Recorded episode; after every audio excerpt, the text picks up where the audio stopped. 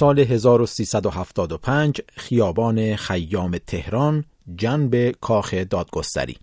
در اتاق یکی از ساختمانهای قوه قضاییه ایران قاضی جوانی در شعبه نهم پشت میز نشسته. قدی کوتاه دارد و کت و شلواری قهوه‌ای رنگ پوشیده.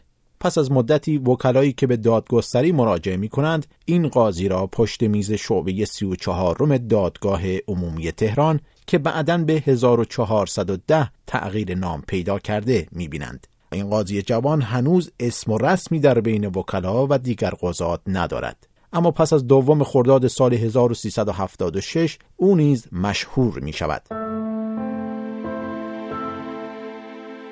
سال 1376 است و محمد خاتمی به ریاست جمهوری ایران می رسد. فضای مطبوعاتی ایران کمی بازتر شده اما بخشی از حاکمیت روی خوش به این آزادی های نسبی نشان نمی دهد. قوه قضاییه به ریاست آیت الله محمد یزدی در جبهه مخالف این آزادی های نسبی قرار دارد. به سرعت صدها شکایت از سوی مدعی العموم و ستادی با عنوان امر به معروف و نهی از منکر علیه مطبوعات شکل می گیرد. قاضی ناشناخته شعبه 1410 حالا نامش کم کم بر سر زبانها می افتد. قاضی سعید مرتزوی نماینده مدعی العموم در برخی از دادگاه ها بین سالهای 1376 تا 1378 چهره جوان دیگری است که ادعانامه رئیس دادگستری را قرائت می کند. امیر فرشاد ابراهیمی فرمایشی بودن مرتضوی بود. به جرأت میشه گفت بین قضات مشتمی کار کننده دولت گوش به فرمان ترین قاضی مرتضوی بود. یعنی سمعا و تا حتی هر چی که می‌گفتن اون انجام می‌داد. دادگاه روزنامه های اصلاح طلب و مستقل یکی پس از دیگری برپا می شود و قاضی سعید مرتضوی روز به روز مشهورتر. عکس او در صفحات روزنامه ها و در جریان محاکمه روزنامه نگاران هر روز بیشتر به چشم می خورد.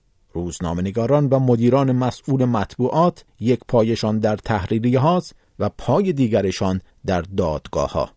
ابراهیم نبوی تازنویس چندین روزنامه مستقل و اصلاح طلب مرتضوی مینشست برنامه میریخت برای اینکه روزنامه ها رو براشون مشکل درست بکنه یا مثلا روزنامه ها رو تعطیل بکنه. برای اینکه آقای خامنه گفته بود این روزنامه ها مثلا دارن پاشون از حدشون تر می‌کنن. چون وفاداری کاملش رو به آقای خامنه حفظ کرده بود مینشست فکر می‌کرد که او چی می‌خواد. برای او مینشست برنامه میریخت و می‌برد او اجرا می‌کرد.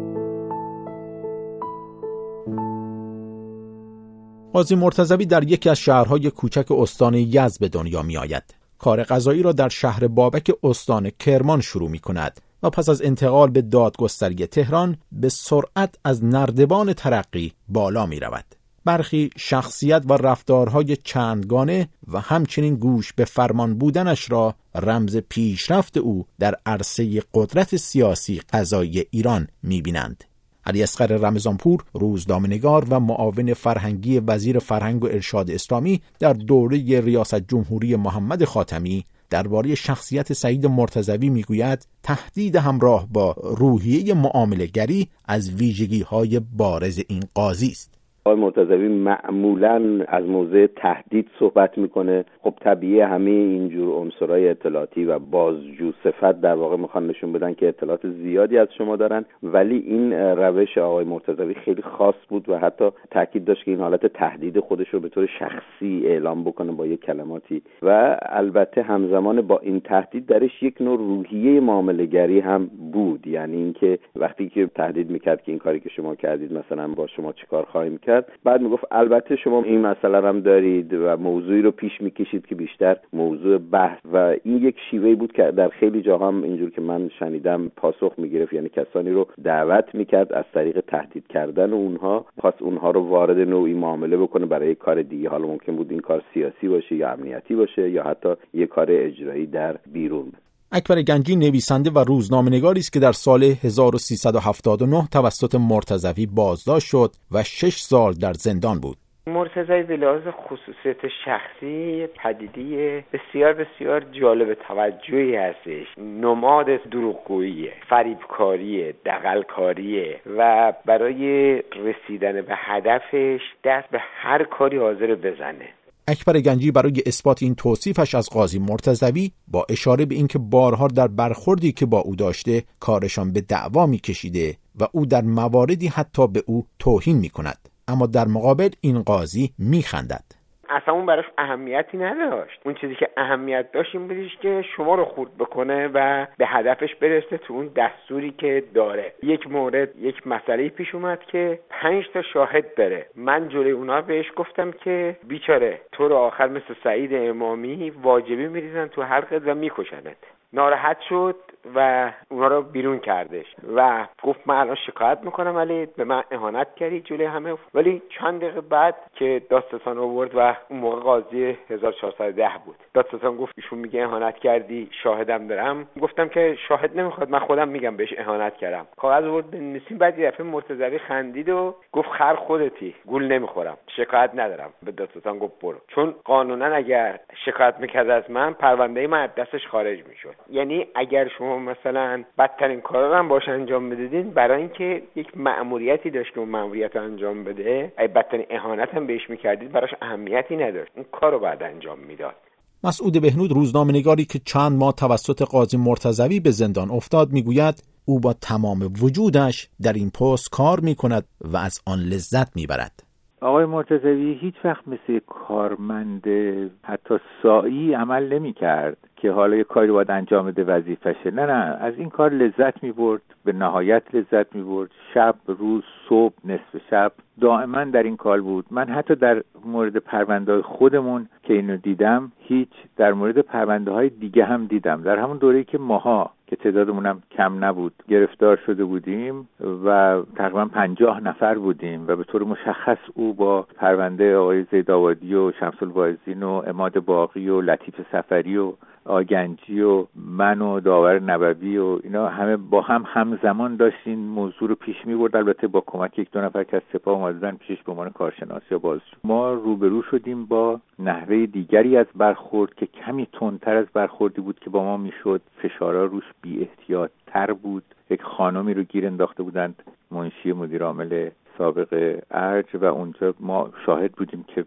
شب نصف شب صبح و دیگه هر, هر کاری که لازم بود انجام می‌شد. بعد که با متهمان اون پرونده هم شدیم دیدیم که بله در اونجاها چون احتمال نمیدن که اینا بگن سر صدا کنن مصاحبه کنند و اصولا کسی در بیرون بهشون برسه فشار بیش از اینه. اما به حال اون چیزی که مورد نظرم اینه که آقای مرزوی این کارو دوست داشت. با تمام معنی دوست داشت. گاهی ساعتی یکی بعد شب به همسرای ماها تلفن می‌کرد و این خیلی عجیب غریب بود. من حتی یک به شوخی بهش گفتم که این نظر شرعی اشکال نداره. آخه شما چرا به خونه ما تلفن می‌کنی؟ من تو زندانم. اینا گفت نه راهنمایی می‌خواستم بکنم.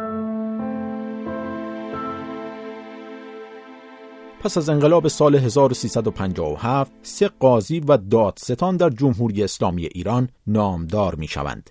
در ابتدای انقلاب صادق خلخالی روحانی است که در مقام حاکم شهر بسیاری از مقامات و مسئولین حکومت پهلوی را اعدام می کند.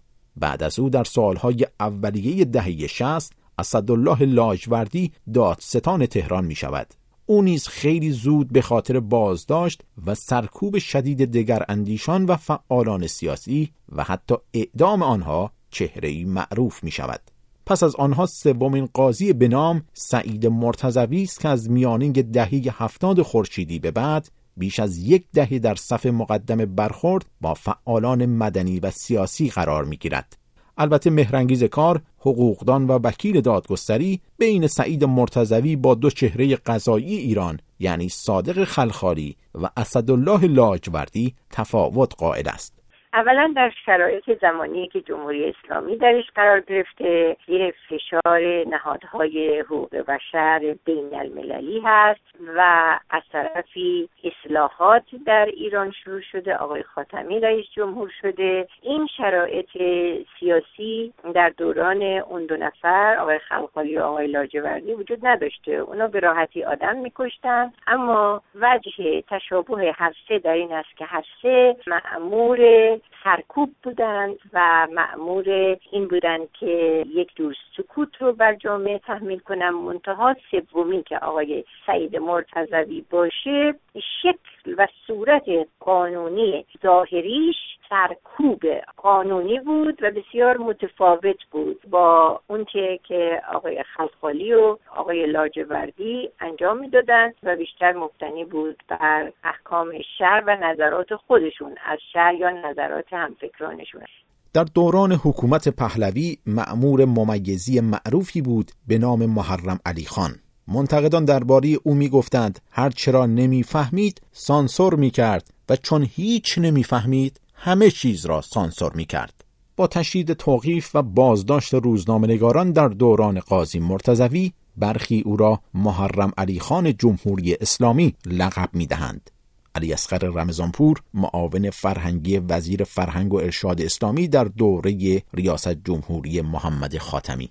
محرم علی خان کارش این بود که انقدر آدم بیچشم روی بود که اینو میفرستادن تو چاپخونه ها می‌رفت سر چاپ هم جلو روزنامه رو می‌گرفت می‌گفت این اینو در بیارید اونو در بیارید. خیلی هم آدم بی سوادی بود. ولی خب انقدر ترس داشت چون همیشه اینو برای کنترل آخر استفاده می‌کردن که همه به اصطلاح مطبوعات ازش حساب میبردن. حالا آقای مرتضی من فکر می‌کنم یه جور محرم علی خان در سطح بالاتره. یعنی نسل آقای مرتضوی از این تیپ کسان در دوره در جمهوری اسلامی اومدن بالا که در یک رده از نیروهای امنیتی نسبت به بسیاری از فعالیت ها تردید به وجود اومده بود و در واقع یک جور تغییر داشتیم بین کسانی که دیگه حتی در خود سیستم امنیتی تردید داشتن که مثلا یه روشهایی رو آیا درستی که به کار ببرن یا نه. در این دوره آقای مرتضوی جز معدود کسانی بود که با سماجت عجیب حتی تندتر از نظر خود کسانی که در رده بالا در دستگاه امنیتی بهش چیزی رو می‌گفتن این اجرا می‌کرد. یعنی به قول معروف به این می‌گفتن که کلا بیاره سر می آورد و این ویژگیش باعث شده بود که دستگاه امنیتی ازش استفاده بکنن به عنوان آدمی که کارا رو انجام میده مسئولیت رو گردن خودش می‌گیره. نه اینکه میندازه گردن اون کسی که بهش دستور داده. بنابراین همیشه نیروی امنیتی خیلی حساب می‌کردن که هر جا که در موضوعی بود که انقدر ماجرا مفتزه یا سخت بود که حتی خودشون نمی‌تونستن به اسم دیگه ای وارد بشن آقای مرتضوی رو جلو مینداختن و مرتضوی هم این زرنگیری داشت که از این موقعیت خودش کاملا در این دستگاه امنیتی یه جاهای استفاده می‌کرد سال 1378 است و آیت الله محمود هاشمی شاهرودی به جای آیت الله یزدی بر صندلی ریاست قوه قضاییه ایران می نشیند. چند ماه بعد از شروع کار هاشمی شاهرودی آیت الله علی خامنه ای رهبر جمهوری اسلامی در یک سخنرانی عمومی برخی از مطبوعات را پایگاه دشمن می داند. این سخنرانی سرآغاز موج جدیدی از توقیف نشریات می شود که یک پای آن قاضی سعید مرتضوی است. شبانه دهها روزنامه و نشریه توقیف می شوند روند توقیف و بازداشت روزنامه نگاران تا ماها و سالهای بعد همچنان ادامه دارد. رضا معینی مسئول بخش فارسی سازمان گزارشگران بدون مرز. به طور مشخص بیش از 120 نشریه به دستور مستقیم آقای مرتضوی تعطیل شده. یعنی از جامعه تا برسیم مثلا به یاسنو اگر در آخرین مهلت مسئولیتیشون باشه یا کلن سبز بعد از کودتای انتخاباتی یا اعتماد ملی که آخرین هاش اینا بودن. از جامعه تا آنجا و سپس دستگیری و بازداشت ها که ما با وبلاگ نویسان با روزنامه نگاران می‌تونیم به شکل کلی من جمع بخوام ببندم بیش از 250 مورد بازداشت بوده. اینها مستقیما پس از توقیف صدها نشریه بسیاری از سازمانهای حقوق بشری دنیا از رهبر جمهوری اسلامی و قاضی سعید مرتضوی با عناوین مختلف یاد می کنند. قاتل مطبوعات، قصاب مطبوعات، جلاد مطبوعات و دشمنان آزادی بیان. با وجود آنکه مطبوعات ایران پس از انقلاب سال 1357 همواره تحت فشار و سانسور قرار دارند اما در تمام سالهای مسئولیت قضایی سعید مرتزوی مطبوعات تحت فشار بیشتری قرار گرفتند فشاری که منتقدین آن را به دستورات فراقانونی و اعمال سانسور او نسبت می دهند.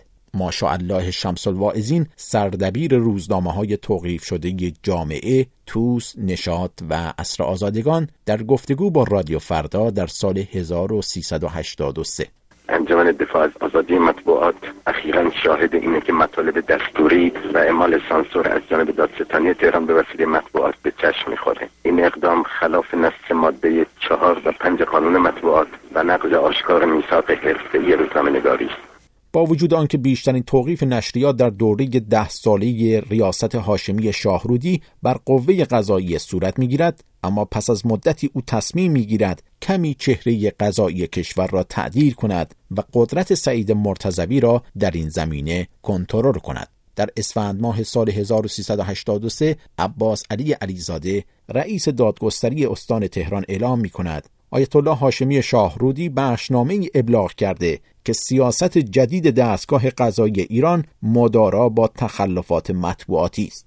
اما سعید مرتضوی سریعا واکنش نشان می‌دهد و می‌گوید بخشنامه دریافت نکرده و طبق قانون اگر نشریه مستحق توقیف شناخته شود توقیف می شود رضا معینی مسئول بخش فارسی سازمان گزارشگران بدون مرز.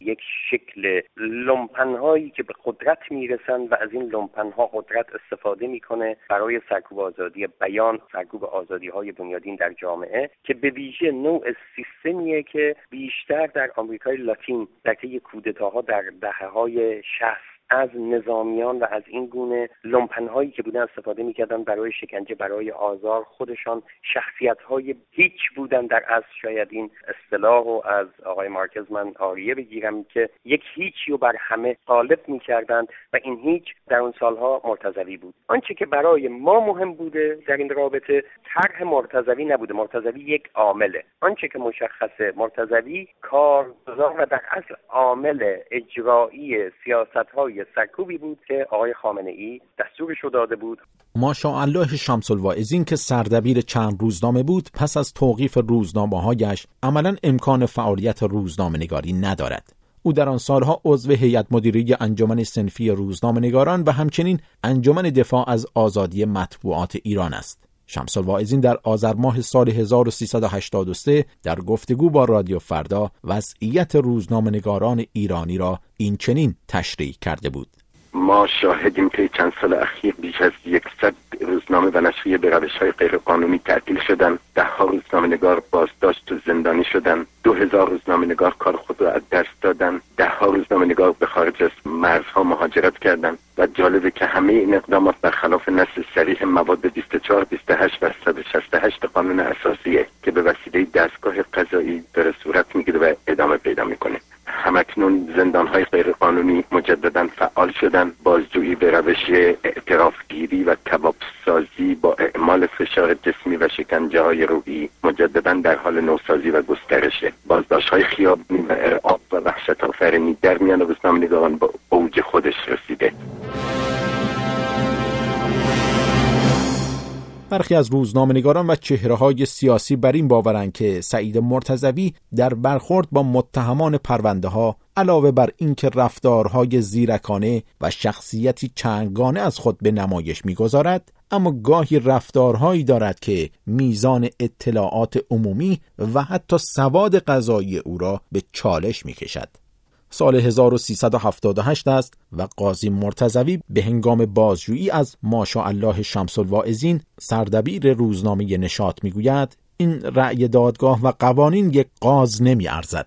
شمس الواعظین این سخن را در جاهای مختلف نقل می کند. اما مسعود بهنود روزنامه‌نگار و نویسنده که چند ماه توسط قاضی مرتزوی بازداشت شد می‌گوید قاضی مرتزوی در مقام تکذیب این گفته برمیآید من در یه فرصتی که ما را زندان آورده بودند بهش گفتم که خب ماها بودیم شما این حرف زدی. گفت نه نه نه نه نه. این مثل از پیش شماها اومده که در شمال هستید و قاز دور برتون است. در یزد حتی یه تا قاز هم پیدا نمیشه. حالا بنا به تعبیر خودش. من بهش گفتم آقای منتظری ولی این قاز اون قاز نیست. این قاز با قافه. یو همینطوری موند. بعد من گفت قاز با قاف یعنی چی؟ گفتم خب یعنی پول سیاه پول بیارزش. گفت ولی شمس الباعثین اون قازو گفت.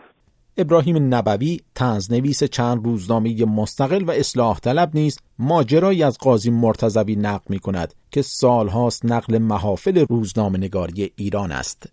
پس از بازداشت شمس الواعظین تعدادی از اعضای تحریری روزنامه و وکلای او برای گذاشتن وسیقه نزد قاضی مرتضوی می روند. ابراهیم نووی نقل می کند که مرتزوی به آنها پاسخ منفی می دهد و می گوید شمس الواعظین آدم خطرناکی است زیرا او ریمیل دارد و پاسپورتش را هم به ما نمی دهد. بچه ها گفته بودن که ریمیل داره ریمیل با این فکر کرده بودن که خب یعنی چی؟ شمس با این ریش و پشمش چجوری؟ ریمل داره؟ گفته بودن آخه ریمل که فکر نمی کنیم داشته باشه. حالا داشته باشم مگه ریمل جرمه؟ گفته بود نه ریمل نه ریمیل. گفته بودن که خب حالا ریمیل که نمی‌دونیم ولی ریمیل چی داره؟ گفته بود ریمیل داره. بعد این پاسپورت هم داره. پاسپورتش هم به ما نمیده. که بتونیم بریم توی این ریمیلش. گفته بودن که یعنی چی؟ خب پاسپورت داره که خب شما می‌خوای ممنوع خروجش بکنه خب ممنوع خروجش بکن دیگه پاسپورتشو می‌خوای برای چی بگیریش؟ گفته بود ببین شما نمی‌دونه ریمیل یه چیز جدیده. بعد این یه پاسپورتی داره که با اون پاسپورت میره تو ریمیل و توش یه عالم چیزه و اینو به ما نمیده. بچه ها تازه متوجه شده بودن که داستان چیه داستان ایمیل و پسورد اینا چیه و و خلاصه واقعا دانشمند بزرگی بود ایشون ماجراهای قاضی مرتضوی تنها به این موارد ختم نمی شود. گاهی او بر مواردی انگشت می‌گذارد که حیرت کارشناسان را برمیانگیزد. سال 1381 است. علی اصغر رمضانپور معاون فرهنگی وزارت فرهنگ و ارشاد اسلامی توسط سعید مرتضوی احضار می شود. دلیل احضار اجازه برای چاپ کتابی آموزشی در زمینه زیست شناسی برای دانش آموزان است. مترجم در آن کتاب گلوبول های قرمز را رساننده غذا و امکانات توصیف می کند و گلوبول های سفید را به عنوان گارد حفاظتی علی اصغر رمضانپور اونجا در خلال اون کتاب مترجم که البته بیشتر ترجمه بود از متن خارجی تا این مترجم خواسته بود خود به فضای ایران نزدیکش بکنه گفته بود که جایی هست که رهبری می‌کنه که این رو که الان گلوبول های سرخ بیشتر بشه یا گلوبول های سفید بیشتر بشه و این ایرادش به این کلمه رهبری بود و می‌گفت این کلمه رهبری که به کار برده شده در این کتاب منظور رهبری که این دستور بده گلولای سرخ بدن گلولای سفید بدن و هرچی من به این توضیح می‌دادم که این کتاب یک بحث آناتومی زیستشناسی اصلا اون به تنها چیزی که توجه می‌کرد این بود که این که شما گفتید این, یک سیستم داره برای مدیریت و یک رهبری داره که این را هدایت می‌کنه این منظورتون کل نظام هست و توضیحات منم نهایتا قانش نکرد. توقیف و بازداشت تا در دوران قضایی سعید مرتزوی تنها به روزنامه نگاران ختم نمی شود. بازداشت گسترده دانشجویان و فعالین حقوق مدنی و زنان بخش دیگری از دوران او را رقم می‌زند. نسرین ستوده وکیل دادگستری که همکنون در زندان است در گفتگو با رادیو فردا در سال 1388 می‌گوید او بازداشت های فدعی روزنامه نگاران را به دیگر اخشار جامعه هم کشاند.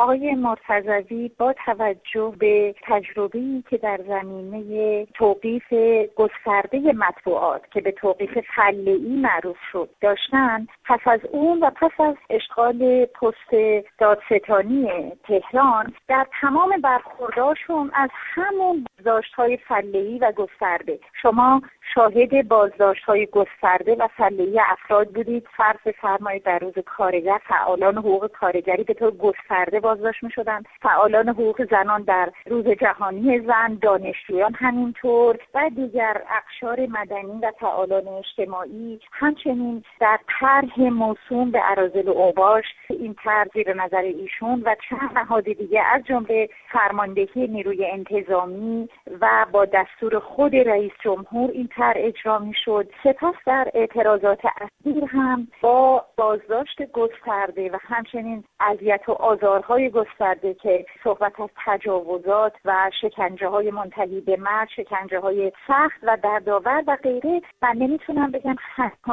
صرفا زیر نظر ایشونه ولی یکی از مهره اصلی سرکوب به ذیف قاطع می‌تونم بگم ایشون بوده. حجت الاسلام عباس علی علیزاده سالها قبل ریاست دادگستری کرمان را بر عهده دارد و سعید مرتزوی یکی از قضات خوب و حرف شنو او در استان کرمان است آقای مرتضوی به تهران منتقل می شود و عباس علی علیزاده به ریاست دادگستری مشهد می رسد. پس از چند سال آقای علیزاده به تهران منتقل می شود. او نیز رئیس دادگستری استان تهران می شود و قاضی مرتضوی پس از چند سال به پشتوانه حمایت او و دیگر مراکز قدرت در برخورد با روزنامه‌نگاران و فعالان مدنی، سیاسی و دانشجویی ارتقاء مقام می‌گیرد و دادستان پرجمعیت ترین استان ایران یعنی تهران می شود. دادستانی قدرتمند با ده ها معاون و اختیاراتی قانونی و فراقانونی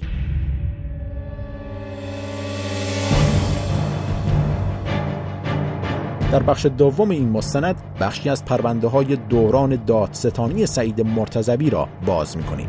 یکی یکی دعوتشون کردیم به حسابشون رسیدگی می‌کنیم. به پام که گذاشتن تو دادسنا به گونه ای به حسابشون رسیدگی می‌کنیم که غیر از این که خودشون عبرت می‌گیرن از کاری که کردن گناه بردارای دیگری هم که تازه انگیزه چنین کاری را می‌خوان تو سرشون بپردرونن ما به گونه ای با اینا برخورد می‌کنیم که اونها به عبرت بگیرن.